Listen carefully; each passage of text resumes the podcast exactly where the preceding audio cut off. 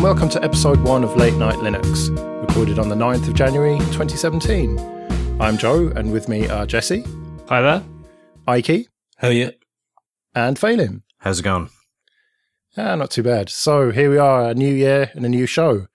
Um, you may recognise my voice from Linux Luddites and also Jesse, but uh, who are these new people then? So uh, I suppose start with you, Phelim. Who are you? I'm Phelim Whiteley and I run my own IT business for Linux and open source consulting. And you are a dreaded KDE user, I understand. I am indeed. Tough. KDE Neon. Better believe it. If at least we get that sort of side of it this time, you know, there was always a lot of uh, GTK love on Luddites, so we can just uh, bash on Phelim now. Yeah, pretty much. I am your pinata. Okay, well, speaking of GTK, everyone should know who Ike is from Solus, but if not, tell us a little bit about it, Ike. Uh, I'm Ikey Doherty, founder of the distro that shall not be named in future episodes. uh, Solus is a Linux distribution built from scratch, i.e. not based on another distro, has the budgie desktop built on GTK, and I'll try and keep mentions of it down to a minimum, as much as it's going to pain me. Well, I don't know, maybe we can have a sort of five minute uh, update every couple of episodes or something so you can tell us what's been going on with it. Yeah, we can let you vent because otherwise it'll just build up. Okay. yeah, so I, I use Ubuntu. Uh, I think I'm actually using 1404 on the machine that I'm talking to you talking to you on now. Um, and Jesse, you're using Arch with GNOME. Yep, yep, rocking the GNOME 3 and on Arch. Still, I almost forgot what I was using then. It's just so easy and so simple. Until you update it, that is. Never update before a podcast. That's the rule. Yeah, fair enough. Okay, well, uh, let's crack straight on with a few fairly quick news stories. And the first one is that, according to one major metric, Linux is now at 3% market share on the desktop. Yeah, so you're referring to the uh, the benchmark that is Pornhub, and I know we discussed this uh, last year uh, on a previous show. Yeah, and I hadn't heard of the website then either. So, uh... uh, so I mean, what's interesting about this is the fact that while it does say that Linux is at three percent uh, and Android's at something like fifty percent, uh, they, they split it into operating system from the desktop and operating system for the mobile. Is the fact that Linux has gone up fourteen percent, which is pretty major rise if you excuse the pun. It's all those disgruntled porn surfing MacBook Pro owners. they haven't got enough RAM for it. Oh, let's not go there, eh? Well, it's pretty good though, isn't it? I mean, it, it seems as good a metric as any other Pornhub. I mean, it, I would have thought that it, it's kind of a fairly even cross section of computer users who are going to it. Well, so, I would say it's probably like to be more men. You would have thought so, but yeah, maybe. But I am going to just have to uh, say this, and I was trying not to be pedantic, uh, but I'm going to be because their numbers show the ups and downs, and it's up 1% for Windows, up 8% for Mac, up 14% for Linux, and then down 28% for other. And anyone who's doing the maths in their head, those don't add up to zero.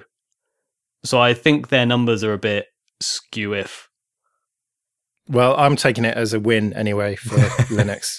But I wonder how much of it's Chrome OS as well, because they didn't specify that. And you would have thought that Chrome OS would be quite a major factor wouldn't you, um, in Linux on the desktop? And that kind of skews all of these um, percentages. Like you hear, uh, it's not just Pornhub. You hear across the board, really, by any measurement, Linux on the desktop seems to be doing quite well. But I, I wonder if they're counting Chrome OS, and they never seem to say about that. Yeah, I don't know how it gets recognized uh, particularly. What I'm actually thinking is, I know we maybe shouldn't uh, open up the floodgates so early, but how does Solus get recognized if it's hitting a server somewhere? That's the thing. Um, with Solus, you kind of wouldn't be able to tell. There was a time when all of the distros were basically modifying their Firefox package or whichever, and then you'd set a user agent on them. But the fact is, a lot of people now are using Google Chrome, so you can't really tell the operating system. You know, it's compiled by Google, not modified by anyone else. And we stopped modifying user agents a long time ago because that started breaking websites to the point where they'll accept an Ubuntu modified string on some of them, but most of them are now gone. So unique per Linux distro user agents are kind of a thing of the past. So it's kind of interesting. I would imagine the Chrome OS would have a specialist string though. But they don't mention it at all, do they? They mention Windows, Mac OS, Linux, and other. So is it in that 3% other, maybe? Well, you could say that all Linux users stand together. Even if you've got all proprietary stuff on top of the kernel. Okay, well, uh, let's move on and talk about GNU LibreBoot, or as it is now, just LibreBoot. We talked last year about this on Luddites about how there'd been a bit of a spat between the FSF and the lead developer of LibreBoot. LibreBoot being the kind of totally free software BIOS replacement. And the developer wanted to leave the GNU project. And now Stallman has come out with an email and said, well, even though it's up to us, the GNU project, we're actually going to allow you to go off and do your own thing. So that's, um, I suppose, drawn a line under it at least. Yeah, I think it's fairly big of them because it could have got nasty. And to be honest, I don't think they had the the sort of right place there because I think it was signed over, was it not? Or Lee, Lee or Leah Rowe, the originator from of LibreBoot, which is I think it's a, it's a fork of Coreboot, isn't it? It is, yeah. Yeah. And so she had affiliated it with GNU, and then you know she started it, she affiliated it, and then wanted to take it out from the GNU affiliation uh, for various um, internal political reasons with the FSF and their association with GNU. And GNU said, "Well, no, you're with us now, so we get to choose how it works." And I do sort of wonder whether it obviously didn't cross her mind at the start when she decided to make that affiliation, but didn't realize in you know what she was sort of uh, giving over to GNU and the the powers and the lack of freedom, ironically, that she'd sort of given to them, and whether they were actually in the right to say no, it's ours now, even though you're the maintainer, you're the one who you know originated it. it yeah, it's a bit it's a bit murky. I'm not sure I'd say that. Uh, RMS was was being big about it, but I, I think it's right to just draw the line. Yeah, I guess he could have been annoying as usual, but wasn't. All right, let's talk about KDE for a while then. A few KDE stories here. The first one is um, Systemd Genie, which is a graphical tool for managing Systemd and uh, the user units. I'm afraid I am struggling to care about this. I've got to say, so am I. I think it's a great idea. Um, I'll probably use it. It didn't actually show up yet. There is the control panel KCM. That does work. Seems to be fine. But on a desktop, do I care? Not really. Uh, I think on a servers where it's kind of getting scary with Systemd, where you may or may not want to do something that it's going to decide on its own to do. But uh, I think it's a good start. I mean, to be honest, I haven't actually touched it that much. I've avoided it like the plague and stuck to my init D scripts, but I'm going to have to bite the bullet eventually. But why would you need a graphical tool for Systemd? Like, as you say, it's more for servers and stuff. In theory, on a desktop, you should never be having to mess with Systemd.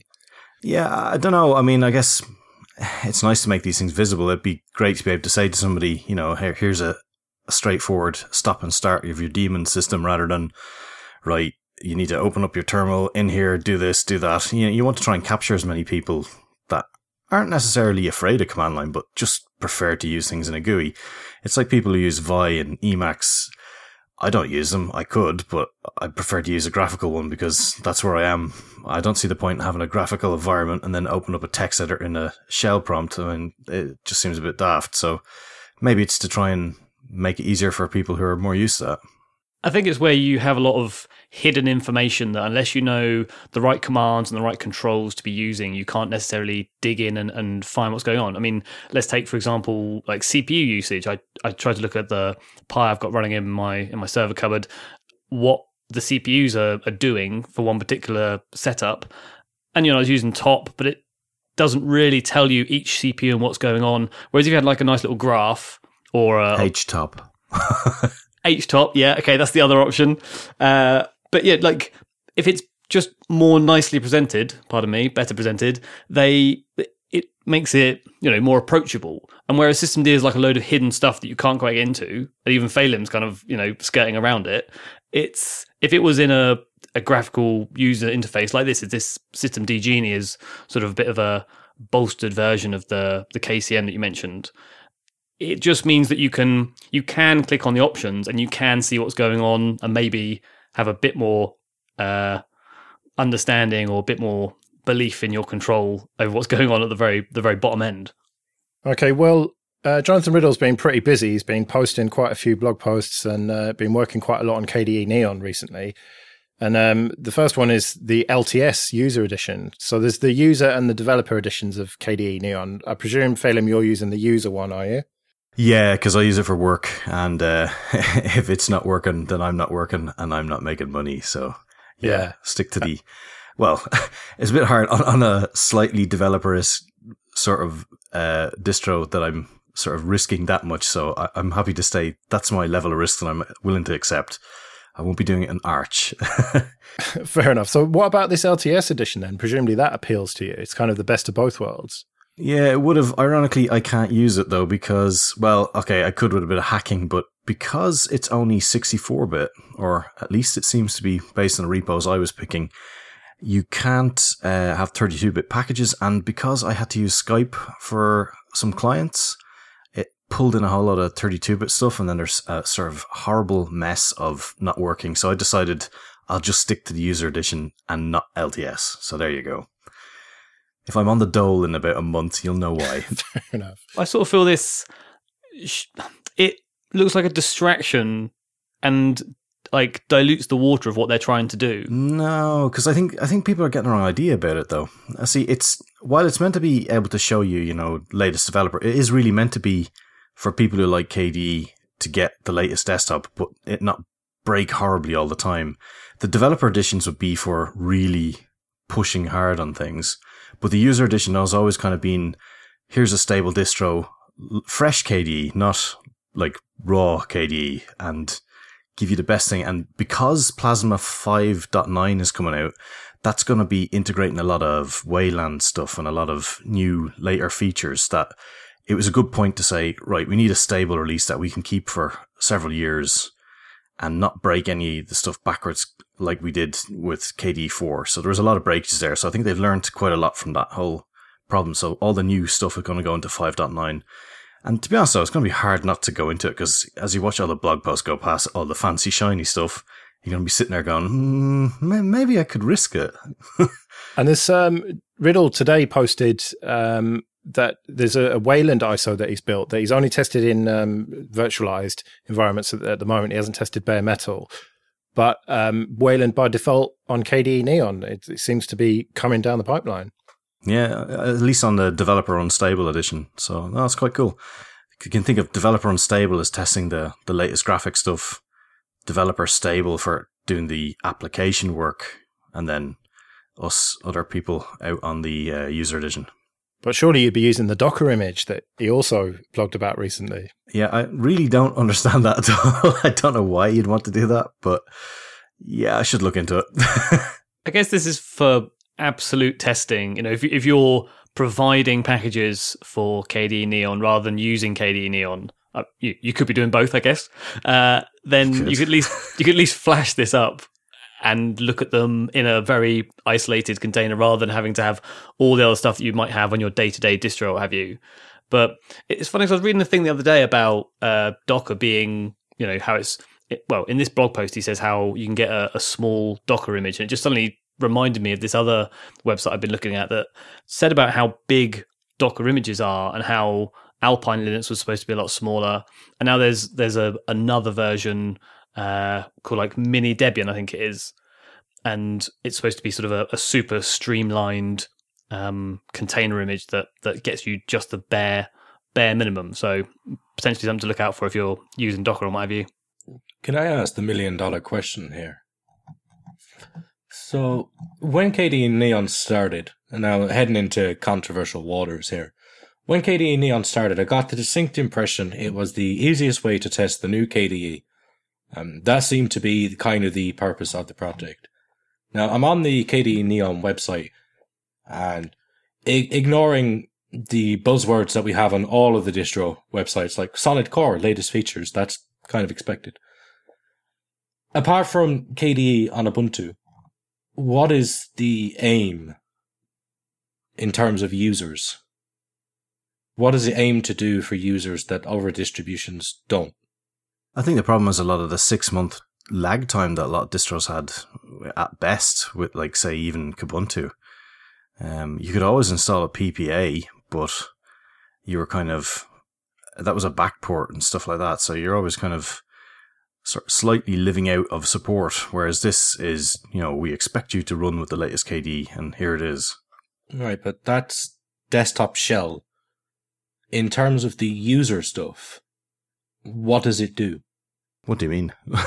so any distro can decide to update the desktop that they ship. An example is Ubuntu. If they want to put a new Unity in, they can put a new Unity in. If Elementary OS wants to put a new version of Pantheon out in their latest release, they can. So a distro is based on KDE. If they want to update the, the shell to the latest version of that desktop shell, they can.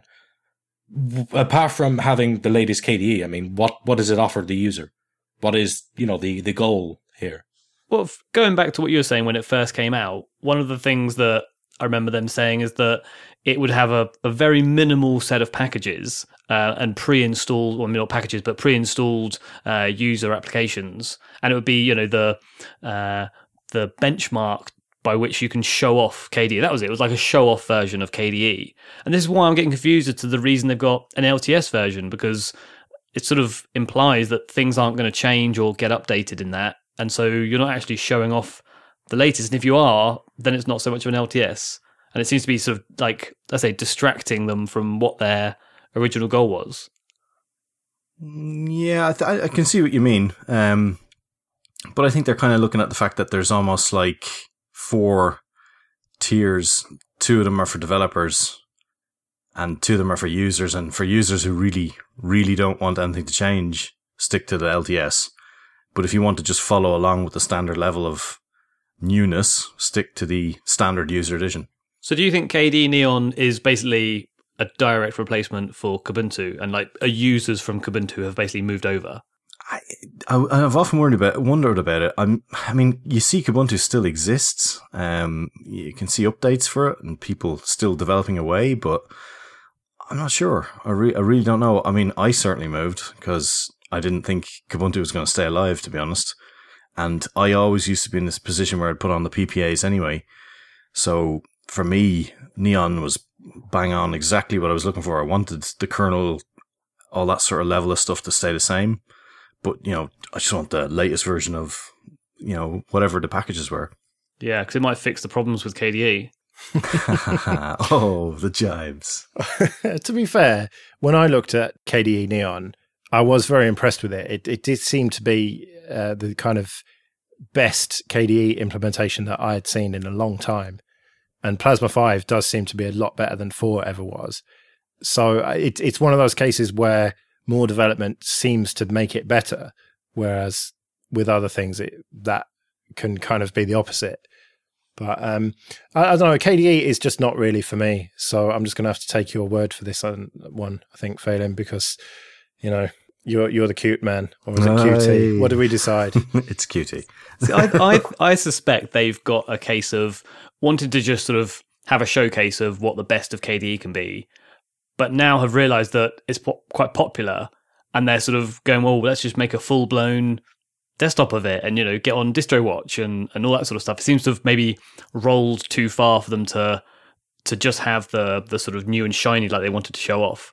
Um, and uh, just for the record, I do have KaOS on my uh, laptop, which is my favorite version of uh, KDE. so uh, let's move on. And um, before we get to the predictions, let's talk about the story that ruined one of my predictions. And this is that officially there's going to be no new Ubuntu phones um, for the foreseeable future, and not even any OTA updates for the existing ones. They are still going to do security updates, but that's it and they've kind of parked the project while they move over to Snap and concentrate on um, Unity 8 for the desktop. I don't think I was particularly surprised. As I say, I was going to predict that we wouldn't see any new Ubuntu phones this year, but now that would be a bit um, easy to do. So, was, were any of you surprised by this? I was disappointed, actually. I'd taken a long time to come around to the idea of the Ubuntu phone, and a lot like of other other people in my head, I was like, oh, they're only concentrating on the phone. You know, the desktop is dead. This typical kind of stuff. Yeah, But- yeah, that did seem to be the perception, wasn't it? That they Yeah. basically parked the desktop, whereas now they've flipped totally the other way. Yeah, and that's I, I'm kind of concerned whether that's a reaction to that general feeling because honestly, I've been following a few of the mobile uh, OS projects over the last few years. I mean, Tizen personally didn't do it for me, and I'm running Android 4.4 point something on my phone. I'm never getting another update for that, and I'm starting to join a lot of Linux users and thinking. If you get like a, an off-the-shelf Android phone, you're you're kind of screwed, really you know, you're not going to get any new updates. Your phone is going to become insecure in a very short amount of time. So I'd only just convinced myself that this year, one of the things I would do is put, put the, uh, the Ubuntu OS on that phone.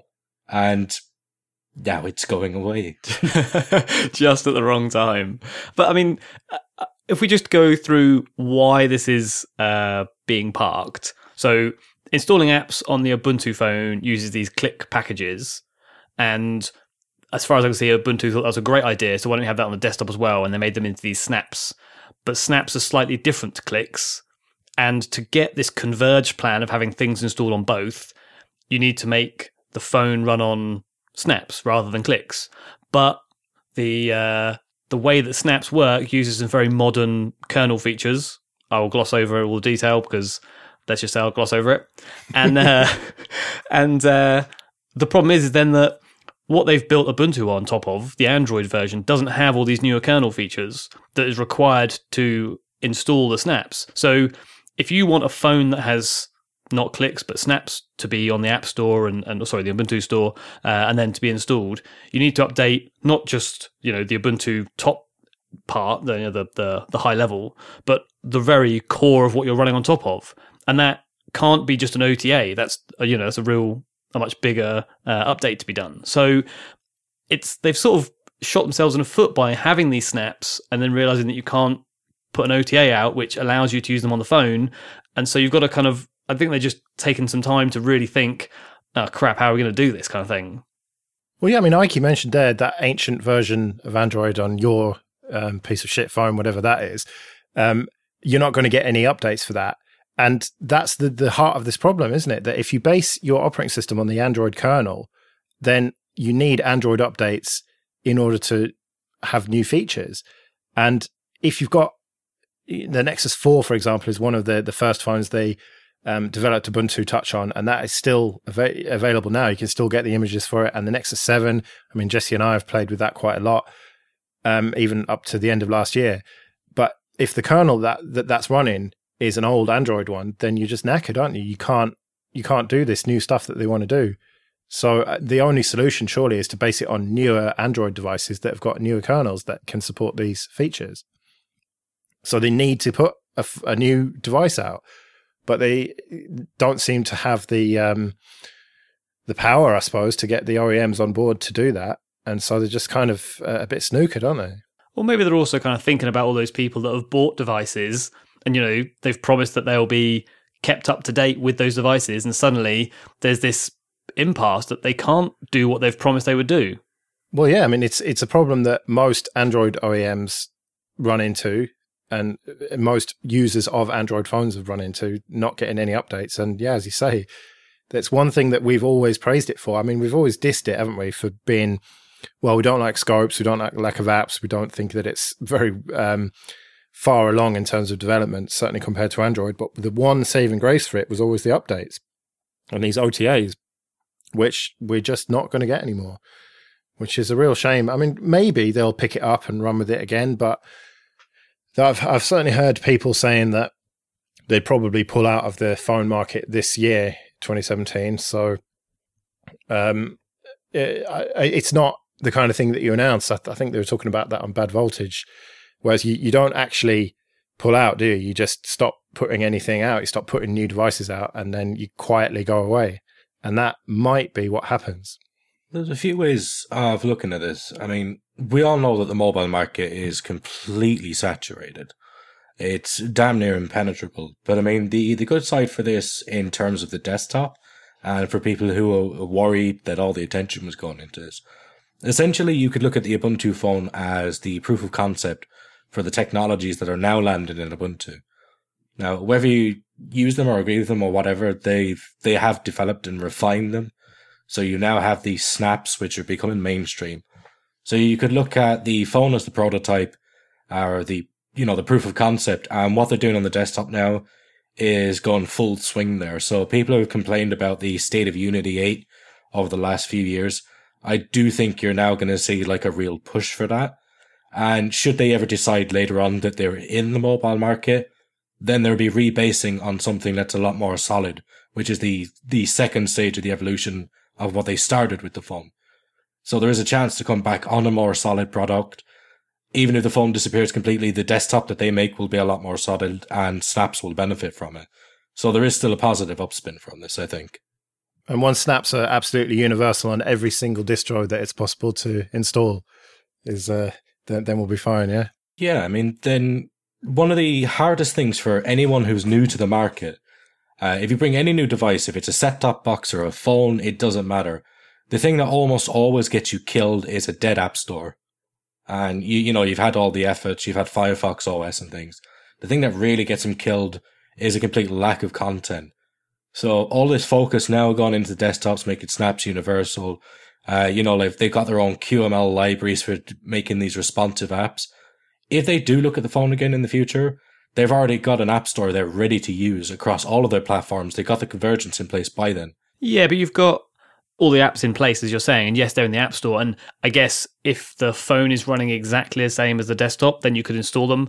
But unless you have a way of making that app look good on the phone, you're not even starting on a good uh, base, really, are you? I mean, you can't have a full screen desktop app running on your phone. And if you don't have a phone that people need to design for, then no one's going to try and make a phone type interface that's better for touch and thumbs and things because there's no phone there yet. And so when they bring out a phone, you might well have all these applications that are really useful. And it would be great to have a fully populated app store, but no one will have put any effort into designing them for the phone. So you're actually going to annoy people by having, you know, LibreOffice. That seems like a useful app to have. Oh, it's a thumping great, you know, uh, file, edit, all those little things that you can't use your fingers for. Uh, so to be clear, I don't mean LibreOffice. Um, I don't think I should ever go on, and I cringe every time I see a tech demo. There's a new tablet or a new phone. It's like, hey, we got LibreOffice working on this. Why? Why would you do that? Well, on a bigger tablet where you've got a keyboard and mouse, it makes sense. In if it's got one mode where you can plug in the keyboard and mouse or wirelessly or whatever. But yeah, if it's any sort of seven inches or smaller device, it makes no sense at all to have LibreOffice. That's not the point I'm making. What I'm saying is that you should be able to install LibreOffice on your phone, and it should pop up as a sim- much simpler um, sort of Google Doc, um, yeah, Google Docs type uh, hmm. interface mm. where you can use it on a mobile device. It's been designed for it. It's got like, you know, three or four buttons for edit and a little simple pull down, or maybe rather than a full desktop interface, obviously. I mean, let's ignore um, docs and what have you. Think about like a video player. You know, on a full desktop, you can have all sorts of options and functions and widgets and clever things that you can use a mouse for. But actually, when it comes to a phone, you just want a play and a fast forward, perhaps. And on a tablet, you'd have play, fast forward, record, or that sort of thing. So it would it would scale with the device, and no one will have written it to be scaled down to a small device if those small devices don't have Ubuntu on them as as a target. But isn't that a secondary, a small problem that once the, the phone comes out, the applications will be there, and it's just a case of adding that stuff to them? So for a while, Ubuntu has been working on their, as you know, they've been working on their convergence, and they've got their own set of libraries that are basically built on top of Qt. Um, these allow them to have their own scalable applications, desktop, tablets, anything like this. So it's basically you, you nowadays you probably just call them Unity applications. It was originally Ubuntu Touch applications, but that's all merged up together. So all of the Ubuntu and Unity specific apps that you see now would run on those phones, such as the terminal emulator you see for Ubuntu or the web browser. Those things already are capable of running on the phones if they were to make a comeback. Yeah, but someone has taken the time to consider what functions you want on a smaller device. They don't just magically work perfectly on a phone. True. Well, we'll see, won't we? I mean, this might be an academic conversation anyway if they do genuinely pull out permanently. But I hope you're right, Ike, that they are at least planning it long term, and and I hope that it's true what they've said that they are going to. It's not dead; it's just parked, sort of thing. Because we do need an alternative to Android and iOS, and it doesn't look like any of the others are really going to happen. And lack of apps has always been the problem, so maybe Snaps will be the answer. Um, but uh, it's funny that you were talking enthusiastically about Snaps. I mean, I don't want to drag it up too much, but you you've famously been pretty anti Snaps, haven't you? Yeah. Uh, it's a case of right tool for the job, and there are places where snaps are incredibly useful, and and I've said at length before, so I won't go into a big analysis of them. Uh, I mean, the, the primary thing about snaps is solving problems from the originating distributions. TLDR is very hard to make a deb package and maintain it. It's Yeah. not a simple bit of work. Um, when I designed the operating system that won't be named, Mate. I designed it so that packaging and maintenance would all be very, very, very simple with the view of a centralized store as opposed to random bits. Now, the way that snaps go about it is that anyone can distribute it. Okay, that's fair enough. Putting it into the hands of developers, yeah, I deal with their issues on a daily basis. And you know, it, it doesn't solve the problems I have currently. If it becomes a case of, you know, like VHS versus Betamax and I'm the Betamax, then hell yeah, I'll adopt VHS. Wow. I thought you were pretty adamant about it, but okay, well, you heard it here first. Just from a business perspective, you know, like I have no interest in my projects becoming irrelevant or dying. So hmm. if there is a business interest in adopting them, then yeah, I'll take them on. Can we just take a, a five minute break so I can change my predictions? Because this is it's changing everything. No, no breaks. So let's move on into the predictions then.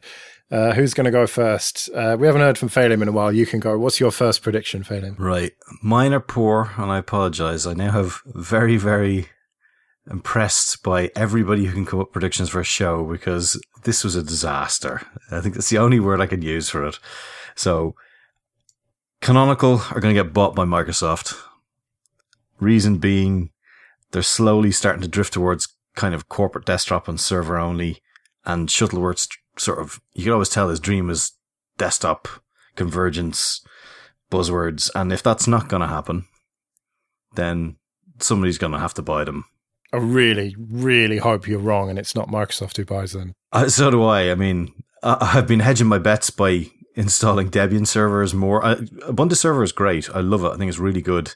Reliable six month releases of a server OS where you know you can plan for a project, go out and then install the project then is fantastic. And I would really hate for it to disappear. Well, okay, it wouldn't disappear, but it would as as good as It, it'd be dead to you. Oh, it would. I mean, totally. And I mean, I'm not just Microsoft bashing, but I really, I don't know. People are far too easy on them these days with, oh, look, aren't they great? They're in the Linux Foundation. Yeah, they've done awful nasty stuff. They still tax uh, Android. You know, they're they're not a patch of niceness going on there. They're just being businessy. So I wouldn't want any, any part of that because you don't know what they're going to do with it. So yeah, I think they've been working so close together. It's almost a bit like how um, Miguel de Icaza's company, um, whose name I've forgotten right now, I think it's going to be the same as them. You know, they work pally with somebody for a while, and then I'm sure there's a come to my golden yacht and let me tell you how you should join the company. It'll be great. And off they go. Is your prediction mainly based on you're thinking Shuttleworth getting bored, or is it mainly because you think uh, of this palliness with Microsoft? I think it's a mix of both, but I think I think mainly it's because he had a dream, didn't come to fruition, and he's a business guy. He's gonna cut his losses. I mean, he made Thawte. Uh, that's how he made his money. That it allowed him to do canonical. So you know, he's gonna see a point and then go, "Yeah, I can get out now. I can make some money." And maybe he'll even make a profit, even after spending all the money they did over the years. I don't know. And maybe he'll he'll just say, "Okay, I've had enough of this. I'm going to go live on my magnificent island somewhere." Yeah, Mars might beckon or something. Yeah. you never know. Right, so what's your second prediction then? right, this is crackpot material here, but I think there will be a social media war based on misunderstandings between, let's put in question marks, challenge leaders. And I think we're going to end up with uh, an internet outage of at least at least a full day, if not more. That is a brilliant prediction. I like that. Yeah, I, th- I mean, you have to, you know, just go for it. I think at this point. Well, so you think Trump and China are going to get into such a barney that it shuts the entire internet down for a day? Well, realistically, somebody has been probing the web for the last few months. Bruce Schneier had an article about it oh, a couple of months ago, where there's been a systematic series of probes to various parts of the inf- infrastructure, trying to find out where weaknesses are. And I can't see you know, that's not the type of thing that a like a Russian mafia does or something like that. They they want to make money. They don't. They want credit cards. They want to go get them. They want accounts, whatever. They don't want to try wipe the internet out because if they do, unless they're trying to distract people while they go in and steal the other stuff, it's it's got to be a nation state who's going. I need to knock some stuff out here. So you know, I think of the damage you could do to uh, stock exchanges, etc. If you were just able to play with a, a country's sort of reliability. So I don't know. I think we're all going to see a few days of of no internets. I bloody well hope not, because what am I going to watch? I've, I've, got no telly, have I? All, all, my entertainment comes from the internet, so I'll be uh, just be bored. Yeah, you should use OwnCloud. Maybe. Yeah, suddenly having local media is going to be a real boon. Yeah. Okay, fair enough. Right. So who's going next, Jesse? What are your two predictions? Yeah. Okay. So. Uh, let's start with an Ubuntu one. It seems uh, fitting as Phelim did. My first one's Ubuntu as well. What's going on? Okay, carry on. They're, they're, they're the big guys in the in the Linux world. Let's be honest. So I'm going to say Ubuntu in cars. Now I haven't quite decided on whether that's the in-car entertainment system and the maps and all that, or sort of the auto driving, which is obviously um, becoming quite big and, and self-driving as a, as a system. But I think that with the information, you know, the knowledge they have from from servers and containerization with apps not being into, you know, uh, not meddling with each other. You can sort of silo all these things. I think it's going to be an area that Shuttleworth gets excited about, and and they at least announce something in cars, or someone starts using them. That's pretty vague, man. Um, I use my laptop in the car. It runs. It has yeah, exactly. a base of Ubuntu. Does that count? In installed when you buy a car, I mean, yeah, I use my phone in the car. It doesn't count as Linux. So it's not that you're going to have to like flash the uh, the operating system on your existing, you know, over your existing operating system. You think it's going to you're going to buy a car that has got Ubuntu installed in it in some way or form. Okay, so you clearly won't be able to buy a car in 2017 with it because the uh, cadence of car manufacturing design is longer than a year. Oh, look at you, cadence. okay, Mark, tell us how it's gonna there's I'm gonna say an announcement from Ubuntu or from a car manufacturer that has the word Ubuntu. Well, that seems reasonable. He likes to shoot for the stars, doesn't he? Like with the uh, Ubuntu TVs and stuff that never came to pass. Yeah, this is what I'm hoping. I think Ubuntu car is going to be the new Ubuntu TV. Yeah, I mean, it sounds reasonable that he would announce that. It definitely won't happen, or it seems very unlikely to happen. But yeah, okay, fair enough. Uh, right, so uh, what is your second one? Okay, I think there will be a new mainline desktop environment. I this could well be a fork from an existing one, maybe a fork of Mate or something. But I think by sort of December, you know, tail end of next year, there'll be something that got started in early spring this year. And by the tail end, it's become something that you can say in the same breath as Ubuntu. there have been a, a few new ones recently, um, looking at Budgie and, and obviously Mate's got a few years of uh, of history. If you if you ignore GNOME, um, GNOME two, that Mate's got a few years and what have you. But um, and the one that Elementary use, Pantheon, yeah, Pantheon. So, and I think there'll be another one that is recognised as a sort of quite a major desktop environment. Mm, sounds reasonable, I suppose. I'm not really sure what kind of itch it will be solving, but someone's got to be itching to make a new one. Well, there'll certainly be them, whether or not we'll hear about them, whether or not they become mainstream. I mean, what what is your benchmark for what is mainstream there? Yeah, well, if I don't set a benchmark, I can't fail, can I? okay, so you're just going to be vague and try. I've learned from the best, Joe. Fair enough. Right. So my first one then is that uh, well, this is a, a, really, really definite, easy one. I'm afraid this is a proper sellout one that we won't see Unity 8 by default in 2017. So we won't see it in 1704 or 1710, basically. Uh, it will be available like it is now, but it won't be default. So that is just a just putting my uh, flag in the ground just to say that I'm definitely going to get one right. No, you're not. It'll be there by 1710 to get ready for 1804. I'm sure it will. Yeah. Ah, because I think that they they're going to miss. Well, it's not in 1704. We know that much. 1710, it's going to be so tight that it'll be it'll be close, but I just don't think it'll quite make it. And then they're not going to put it in 1804. So I reckon 1810, basically. A week before it'll be ready. See, now I'm going to be really interested in 1704 so I just remembered I've got to get my numbers right because we're in another year.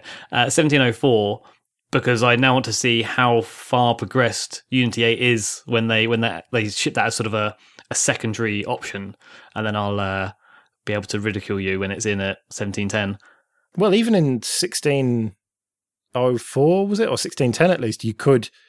uh, Unity 8 was there. You could um, yep, log yep. out and log into it, but it was it was just about functional you know and i just think that it's it's not necessarily about unity 8 being ready but it's about the applications that run on top of that being ready and being uh, you know the toolkits working with mir and stuff like that i just don't think that we're going to be in a position this year where it's all functioning well enough for the lts basically because that is a big commitment to push it into that lts if they do yet another lts um, with x then it's pretty safe they know it's going to work on loads of different hardware and so then if they push it into 1810, then they've got all, you know, a year and a half to get it absolutely properly ready for, I can't believe I'm going to say it, 2004. That seems a long way away, but it's getting there, isn't it? Yeah, they're supposed to be programming away and making this thing happen. They're not waiting like three years for it to happen. Well, I mean, I would imagine it'll be default before 2004, but 2004 I think will be the first LTS with it. Oh right, yeah. Okay, yeah, fair enough. All right, so what's your second one? So my second one is this is wildly speculative, and that is that the Raspberry Pi Foundation will uh, effectively fork LXDE and take over the development of it under the Pixel brand. So as LXDE transitions to um, LXQt or LXQT, and LXDE effectively dies, it won't die because they need it for the Raspberry Pi. And so all this talk of them, you see, it just suddenly dawned on me. Why do they keep talking about Pixel as a desktop environment? They can't be that ignorant that a skin on top of LXDE is a, a desktop environment. I think that they are laying the groundwork for the fact that they are going to continue the development of it once it dies. Now, this I think probably is a bit early. It'll probably end up being in 2018. Um, but for the sake of it, I'm going to speculate that it's going to happen this year. Okay, very good. I mean, it seems like a lot for them to take on but uh, we'll have to see, I guess. So, the final set of predictions. Ike, what you got? So, I was just going to comment on a couple of things there. Um, the first one, Kubuntu in a car, really? I didn't mean Kubuntu. I'm talking about snaps and basically Ubuntu core. That's what I'm. That's what I'm picturing. It's not Kubuntu if you had Kubuntu, you would get blind off of the lens flare and crash and kill everybody. Right? Let's just get that one out of the way, right? The only one who would buy that car would be J.J. Abrams, right? Let's get that out of the way. And he's very successful. You'd have you'd have to already have like neons. You'd have neons under it to get that blue glow on the back of all the windows. Yeah. Blade Runner 2049. There you go. Oh yeah. All right, now you just kind of muted that possibility for me. Uh, for the Pixel, uh, I'm sorry, but it's. I'm very, very, very disappointed in this project. It's being pushed by the Raspberry Pi Foundation, and I, I have no polite way of saying this. It's amateur. there is no polite way of saying this. Now, the, the guy who's doing it, best will in the world to him, you know, has got good intent. He's only just started using Linux and he's forked the desktop environment for the Raspberry Pi. Seems a case of, ooh, shiny. Yeah. And I, it, it's pointless. Why would you fork LXDE when the X11 drivers are so bad when X performance is miserable on this hardware when you should be using Wayland and then you have the option to actually use sprites on the GPU and get somewhere? This just seems completely counterintuitive. They should have they should have backed the Maynard project. To be quite blunt about it, that was another desktop project associated with the Raspberry Pi Foundation, and that seems to be completely dead as well. So, as far as I can see, this is the second effort at a desktop by Raspberry Pi, and it's flogging a dead horse. Well, can I just stop you there? Now, I'm not saying that this is what they should do, but I'm saying it's probably what they will do. And do you disagree with that? Do you disagree that they will take it on full time? And I think they will. Yeah, No, I think your prediction is spot on. Uh, I don't think they should. I think they should have gone the Wayland route, but yeah. Anyway, What whatever happened to Maynard? Because when you were describing that, I was thinking of that that one with there's been a, a video and, and how slick it runs and what have you. And like you say, it just sort of had this video and then it died a death. it just sort of disappeared into the ether. But it it had potential, and you know it was doing the right thing. It was using Wayland. It was using the hardware. It, it kind of needed to be Wayland for the hardware at the time because this was before the Raspberry Pi two, and it just seems silly to keep going with X11. I mean, I can't talk. I'm using an X11 desktop, but you know, to play the hypocrite card here, why are they doing it? Well, it's Simon Long, isn't it? Is the fellow who works there. I've met him. And um, bear in mind that when I went up to Raspberry Pi Towers, as they call it, in Cambridge, the offices, uh, I saw a sea of Windows machines, a couple of Macs, two Ubuntu machines. And I was introduced to Simon Long. And uh, he had two screens there one with uh, Raspbian on it, presumably plugged into a Raspberry Pi. And the other one uh, was uh, OS 10 or Mac OS, which is what he actually did his development on. And he admitted that well, it, wasn't even admission. It was he just said that he'd only been working on he'd only been using Linux for a couple of years, and so I think you're right, Ike. That it's a very strange appointment. You know, he seemed like a nice enough fella and everything. He seems to know. He seems to be fairly technical and everything, but surely you would employ someone who's got a history of Linux development to, to be the head of your uh, Linux distro. It just seems very strange. I mean, we, we haven't talked about. I, I was tempted to put it into uh, the the news stories there about the um, the Raspberry Pi, uh, sorry, the Pixel version uh, for x86 machines, which runs off a USB stick. Have any of you tried that yet? I've seen the blog posts and things, and I just don't understand the point. So no. No. I ran something off a USB stick once. it died. Well, that's the thing. I, I, I span it up, was looking to install it, and then I read more of the blog post, and it's well, it's only live. It, the persistence works pretty well, to be fair, but yeah, it it just seems to be a bit. You know, if this is people's first impression of Linux on the, on a laptop, you know, it's bad enough that um, Pixel, which looks like something from the late nineties. I always said that the the original Raspbian looked like something from the early nineties. Well, now they've updated it to late nineties, and um, if this is people's first impression on a laptop, it's it doesn't look good for Linux, does it? I mean, if you compare it to basically any other Linux distro, I mean, even Unity or whatever, say what you like about its usability, at least it is modern looking and and shiny, and you know, Solus or KDE or whatever GNOME, anything you use is better than some dodgy skin for LXDE. And I mean, I'm just looking through the. I don't know if you guys have actually looked through the comment section on this particular article, but um, it's just the tone and the approach just feels completely wrong to me. Um, there's one here by Simon Long. Well, I guess the two software engineers who produced the x86 pixel image could tr- try. And by the way, software was emphasized. Could try sorting out the hardware design issue you mentioned, but I'm not entirely convinced that would be the best use of our resources. There might be a bit of a learning curve, but you know, whatever it just dismissive tones and I don't know. I hope to be proven wrong with all of these things. When I speak negatively about them, it's my true impression, and I want to be proven wrong by these people. I want them to show me something that's stellar and makes me rethink what I'm doing. Well, yeah, because they've sold millions of these devices. There's millions of kids out there being exposed to Linux. It should be an amazing thing. But instead, we're just sitting here moaning about how crap Raspbian is. Just just for the record, uh, Joe mentioned a thing about usability of Unity, and I think Unity is quite usable. I didn't have a problem with the user experience, and I used it for what a year and a half when we did Luddites. It was Yeah, it was it was like all that. good. So you know that that's put that one to bed. The fact that you were too lazy to install something else speaks volumes that it can't have been that bad. Exactly, exactly. Until it like ran out of support or something. Um, So, right, Ike, we're supposed to give your predictions. Are you trying to uh, get out of this? Uh? Yeah, sorry, derailed from how terrible my predictions are. Um, so my first prediction is kind of lame because it's kind of a given, but I would say that Endless OS is going to be the breakout distro of 2017. Right, let me just stop you there. You spoiled this for me earlier in Telegram, and so I thought Hmm. I'd check it out. Um, and I went to the download page, and it's like, oh, there's only torrents available. Okay, well that's no problem. I'm used to torrents. Hang on a second. This this ISO is like 12 gigabytes. Cool. Does it come with free movies?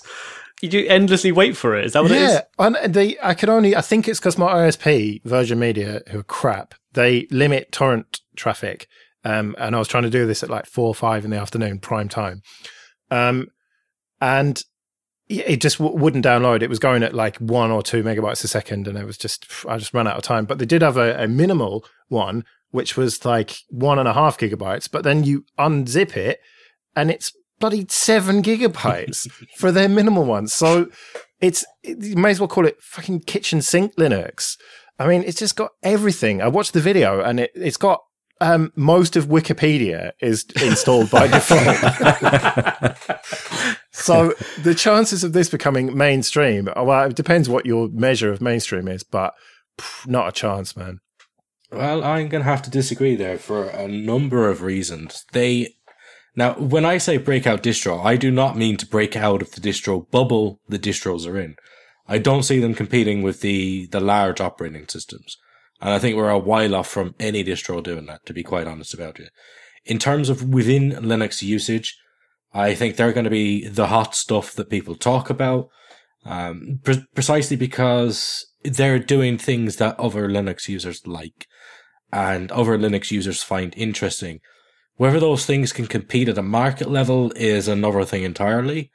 Uh, as an example, one of the latest features they've worked on is you can hack on any GNOME app that you want just by flipping that app around and having GNOME Builder there. People are losing their shit over this and they think it's amazing. But yeah, I mean, that, that kind of stuff appeals to a lot of Linux users and they think that stuff is awesome. In terms of marketplace, nobody cares. To, to be quite harsh and blunt about it, in terms of like a marketing and operating system, nobody cares about that stuff. But in terms of Linux users, that stuff is completely hot. It's amazing. You know, they they've got their own fork of GNOME. You know, they've got this new setup thing, uh, tutorials, built-in apps. So I think to general Linux users, that stuff is very, very hot and will make them very popular very, very quickly. And they did just win a CES award. I think it was for usability for 2016. Hmm, I was going to say, what kind of idiot would take GNOME shell and put, you know, fork it into some sort of usable desktop? Uh, that's that's never going to work for a distro, is it? I feel like there's a there's a little bit of a stab or a or something. So Oh, you can just sense it, can you? yeah, I mean it was subtle, you know, like that time I trapped my finger in a door. Um, no, I never forked gnome shell. To be clear, okay. Fair enough. But um, so what you're saying is it's going to be like you know at least five or six Softpedia articles a day about it. That's the kind of uh, metric.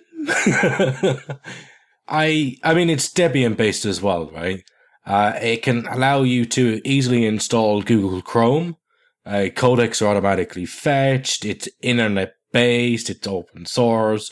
Hang on, codecs. It says on the website um, they've got codecs for WebM and you know all the free stuff. But Oh, did it not mention that? if you want um, proprietary codecs or you know whatever it is, you have to pay five dollars or something for them. And I I had a quick search for VLC and it was somehow not found. Strangely. Yeah, their software center is very, very strange, but it uses Flatpak internally. So here was one of the things I was trying to figure out. I went into the software center. I typed in Google Chrome. There it was. It installed Google Chrome. Now, I know how other projects might do it, like me, but I could not work out how they was doing this because it was using Flatpak for Google Chrome. So I thought, okay, let's dig inside Google Chrome's Flatpak here and we'll have a look. You can't find it. So it has its own Flatpak repo and then it has the Endless M private Flatpak repo, which you can't access on the web server to pick them apart. Which I found a little bit strange. There's also an automatic service that runs in the background on Endless. I went digging because I wanted to know how were they getting Chrome out. This is something that's very important to me. How can you distribute it properly without hacks, which is what I'm having to do. So I wanted to know. There is a service that runs in the background that will automatically download the Google Chrome deb, explode it, and then remove the uh, it the Pepper Flash and the Widevine CDM module, basically, so you can use things like Vivaldi or Chromium. And those modules allow you to do things like watch Netflix or basically be useful as a web browser it automatically downloads them, extracts them, and puts them into a directory in the background for you. There's also another service to do this with exploded codecs, and it supports extra codec directories. But so much of the internals are actually hidden away on the servers, I can't figure out how it works. So I'm very, very curious, and I will be going over it with a tooth comb. Is, is backed maybe by a company or something? Uh, they are a company, yeah. Um, it basically started out with the premise that they wanted to bring computing to areas where it was unaffordable or inaccessible. So it was kind of an all-in-one computer deal, and they wanted to focus a bit on the offline usage. Yeah, that's why you got Wikipedia, haven't you? Because it's it's designed for no internet. Yeah, so like if you want to do research or you know study that kind of thing, it's kind of catering to. But I think they're starting to ship in the US as well now now that you've mentioned it, I've clicked around the website a bit and there's a little logo for our computers. And as soon as I saw that sort of strange hump thing, I recognized it from a, a news article last year or the year before. And uh, yeah, I recognize that endless computer. So, okay, well, we'll have to see how this operating system goes and if everyone has the bandwidth to download it. So, what's your second prediction then? Second one is a lot less jolly. I think that this year there is going to be a major Internet of Things vulnerability basically because the market is rushing to commercialize everything from the maker space. So all these cool devices you've got for your smart home or connecting your devices, there's going to be such a rush to this that they're going to disregard security completely. And remember a couple of years back, there was numerous incidents with Skype where due to some epic failure with security, intimate moments may have been viewable over the internet from people's webcams. And I think we're going to see something on that level or worse this year. What worse than DDoSing the major DNS provider and taking down half the internet? I well, I mean, you can do with the internet being gone, then nobody's going to be able to see your nudie pics or nudie cameras up on the internet. so, I think that's going to be the thing that's going to go down. So, you and Phelim are saying that the internet is going to go down as, as a result of your predictions. I'm kind of hoping for the end of the world here. You know, I mean, I'm I can do without it ending, but if it does, I'm not going to complain. Think about how productive you'll be if the internet wasn't there. I know. He, he lives in Tullamore. He doesn't have to think too hard. I see. um, all right. Well, that's our predictions then. Um, so a bit of admin. Um, if you want to get in contact with us, there's quite a few ways you can do it. You can email show at latenightlinux.com. Or if you go to uh, latenightlinux.com slash contact, then you've got Twitter and Google Plus and Facebook groups. And um, new for this show, we've got a Telegram group as well. But we don't really want to give the link out because then you get loads of spammers. So if you contact us in some other way, we'll send you a link to that and um, you can join in. Although, Ike, you haven't joined that one yet, have you? The public one. I should join that. You should do, really, shouldn't you? Um, and also a bit of a hangover from Linux Luddites. We've got quite a few stickers left. I tweeted about this at the weekend and put it on Google Plus, and quite a few people have already said they want some. So the deal is, um, oh yeah, these stickers are uh, what are they? Two inches by two inches, five centimeters by five centimeters. Oh, steady inch maybe. No, I think they're five centimeters by five centimeters. Let me just look at my wallet where I carry one at all times, just in case there's like a, a rogue supporter who's hears my dulcet tones. Yeah. Oh, also have to get a measure as well. I think they're two inches by two inches. Let's say that, um, roughly that anyway. Um, and so if you ever donated or supported us financially when we were Linux Luddites, then I'll send you one for free. Um, if you want one and you've never donated before, then we ask for um, a pound donation for UK and two pounds for international. That covers shipping and all that kind of stuff. Um, and if you go to linuxluddites.com, you'll see a donate button, a PayPal button, and that's the easiest way to, to do that.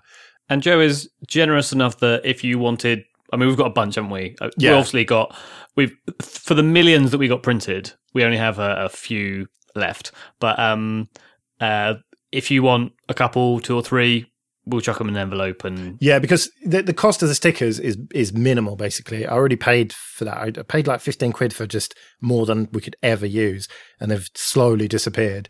Um, but it's just the postage, really. It's, it's so whether you want one or three or four, it makes no difference really financially. So yeah, get in touch. Um, uh, probably best bet to email um, the old one, show at linuxluddites.com, um, and say you want stickers, and I'll sort that out for you. And um, yeah, I mean, I don't want to talk too much about Linux Luddites. This is supposed to be a whole new thing and everything, but um, thank you to everyone who donated because after we recorded the last show, which was a week before Christmas, and then it came out on Boxing Day, loads of people have donated and bought merch and stuff like that. And uh, hopefully, most of those people have come over to the new show, and I hope that it's uh, working out well. Hope you're putting up with the odd um, swear word here and there, and the odd Irish accent as well. But uh, yeah, thank you everyone for that, and um, Take that, Paddy. well, yeah, the, the joke is that we, uh, you know, got rid of one Paddy and replaced him with two. But um, Hey.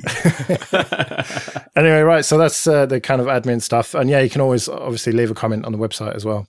Okay, so in case we like had too much actual Linux talk, um, I know you and I, Joe, have had a quick look at Lineage OS.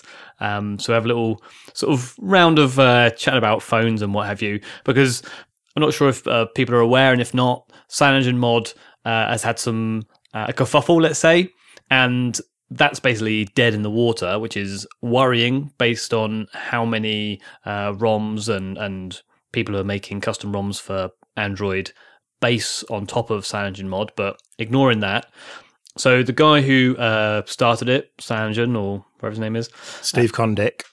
yep, his proper name, uh, has forked it, forked it or forked iOS to make uh, Lineage OS. Forked CyanogenMod It's just a straight find and replace at the moment, I think. Very much in the vein of Nextcloud and OwnCloud, only a lot harder because it's not just a few PHP files that you can throw a few shell scripts at. We're talking about a lot more work for all these devices.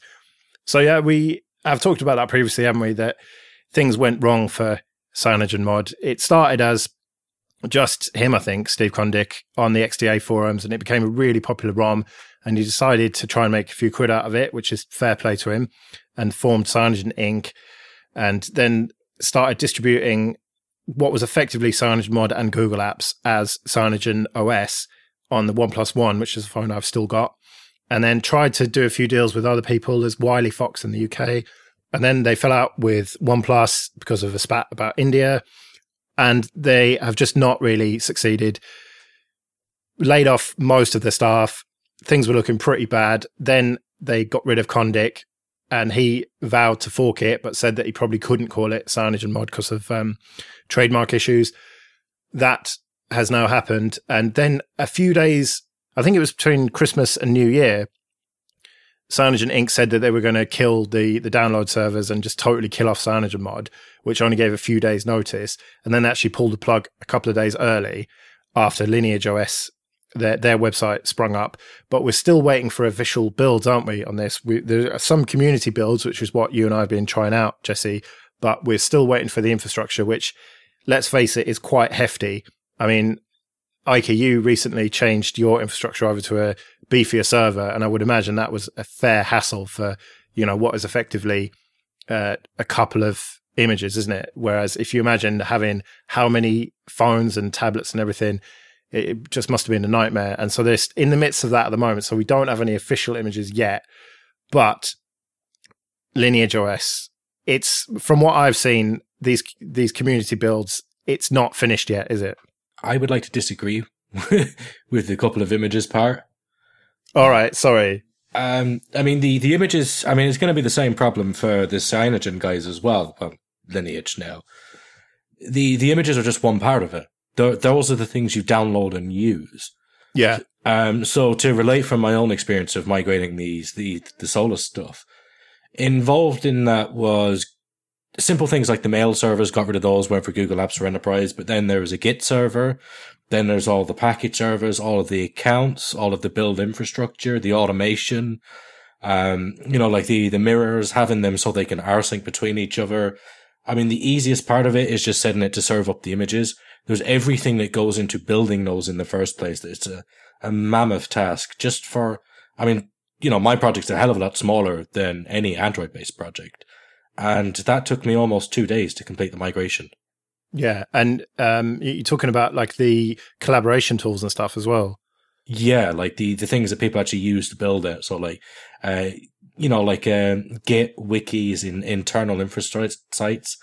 So if it took me two days to do something that's probably about 10% of the size, you can imagine the amount of work they've had to go through to just to pull this off. Well, it's about three weeks, isn't it? By that, um, by those maths. So, and we're we're already uh, what nearly two weeks into this, and we still don't have any official images yet. So, I get the feeling it's going to be pretty soon, though. You'd hope so for them to sort of keep the momentum. You know, uh, people who have have heard about CyanogenMod Mod not being updated are going to be looking for the next thing. They have a massive list of phones that they're supporting. I couldn't believe. I thought they would come out with maybe half a dozen that they said, right, these are the ones we're going to start with, and then we'll you know uh, filter down to the rest of them that are less popular, or you. But they've really, really gone for it. But I mean, partly for mine and partly for the listeners' uh, benefit, can I just get a uh, a feel from Ike and, and Phelim on your uh, sort of phone usage or your Android interests and what have you, Phelim? Oh, well, I'd be definitely using CyanogenMod, so I'm kind of stuffed if this doesn't happen. Um, right now, I'm using S4. My my venerable S3 bit the dust quite literally on a holiday in Spain the first day and was a bit of a disaster. So I really hope they have something there. I mean, I don't mind paying money. I, I actually have often said I'd happily pay, you know, a yearly subscription. Nothing crazy, but I don't see why there's so much duplicate of work. Um, surely there's a core that doesn't overly change or a single team could manage. And then there's the device specific sort of stuff. But I'd really want to have something that I can trust is going to get updates on. And that's why buying a carrier phone is just a no go. It's just not going to happen. So I really hope they get this sorted. Not to mention your hatred of Google.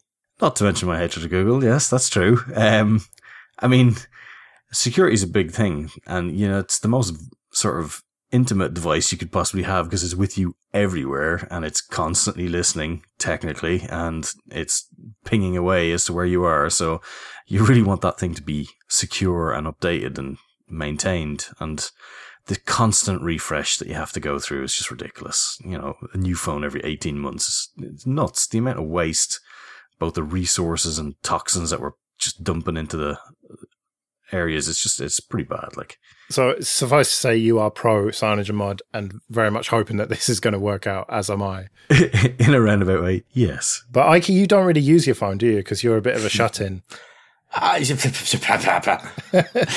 um, he uses cows lying down in fields as a mean of knowing what's happening in the world. Ah, uh, come on now. I'm going to turn the other cheek.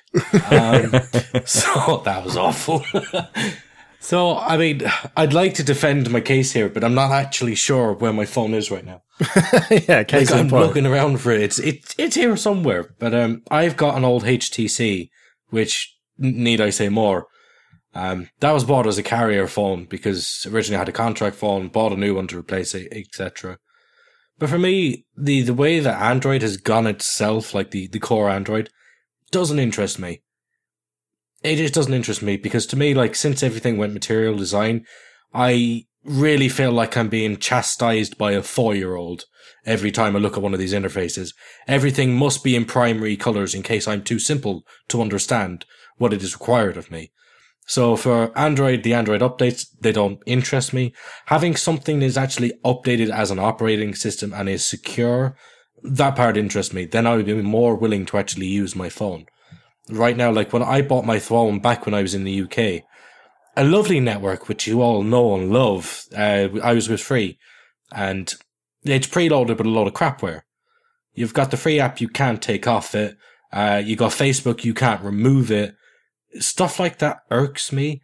So, I mean, if Lineage OS is going to be the Android distribution to use, then yeah, that'll be going on. I've never flashed a phone before, so that could be interesting as well as quite fatal. So I can make that an experience for a future episode, perhaps. I mean, if you want to, uh, you know talk about updates and things, which is a, a fair point, and I think um, end of lifing certain items in our lives, tablets and phones and Internet of Things devices, is, is something that's been mentioned a couple of times on this show already and is actually like really really at the forefront of what I think about and and what have you and it's it's annoying that things have such a short shelf life. But the phone that I use in my day to day is a OnePlus 3 so that came out like what 6 months ago? Uh, I bought it maybe 3 months ago and I put as Joe said Lineage OS doesn't have an official uh, downloads yet or ROMs, what have you. But I put the the community version on to my S3, which I didn't allow to bite the dust. Um, and I've, it like it amazes me the S3 is still um, supported in all these things. Well, I think it's just because that was such a popular phone at the time, wasn't it? That there's a lot of developers have got them kicking around, and that's why they developed for it. Yeah, yeah, I agree. It's it's there's just loads of them, isn't there? Um, and so my the S3 with Lineage is Android version 7.1.1, the latest Android, and it has the Android patch uh, the 5th of January this year. So it's obviously the latest security patch um, that comes out monthly from from Google. My OnePlus 3 is Android version 6.0, and the Android patch is from November last year. So my OnePlus 3, I've done nothing with. It has uh, Oxygen OS that it comes with, and I expect to get updates not from the carrier, but from because it's it's on uh, unlocked. It's it's just on uh, giffgaff, which is like um, what's that American one that Ting one eight hundred Ting FTW. That's correct, whatever that was. So uh, yeah, so it's it's giffgaff, and you just buy the sim, and then they just give you the data. So you're not actually buying it from Orange or from O2 or anything. And so it comes straight from um, OnePlus. Yet you don't get the updates at the rate you would think they should. Whereas I put Lineage OS on a phone which is four and a half years old, and it has a much much more up to date version of Android and security. And I just it just baffles me every time this happens because it's not the first time it's happened when reviewing something on my phone, and it's like, well, it's just exasperating. It's really annoying.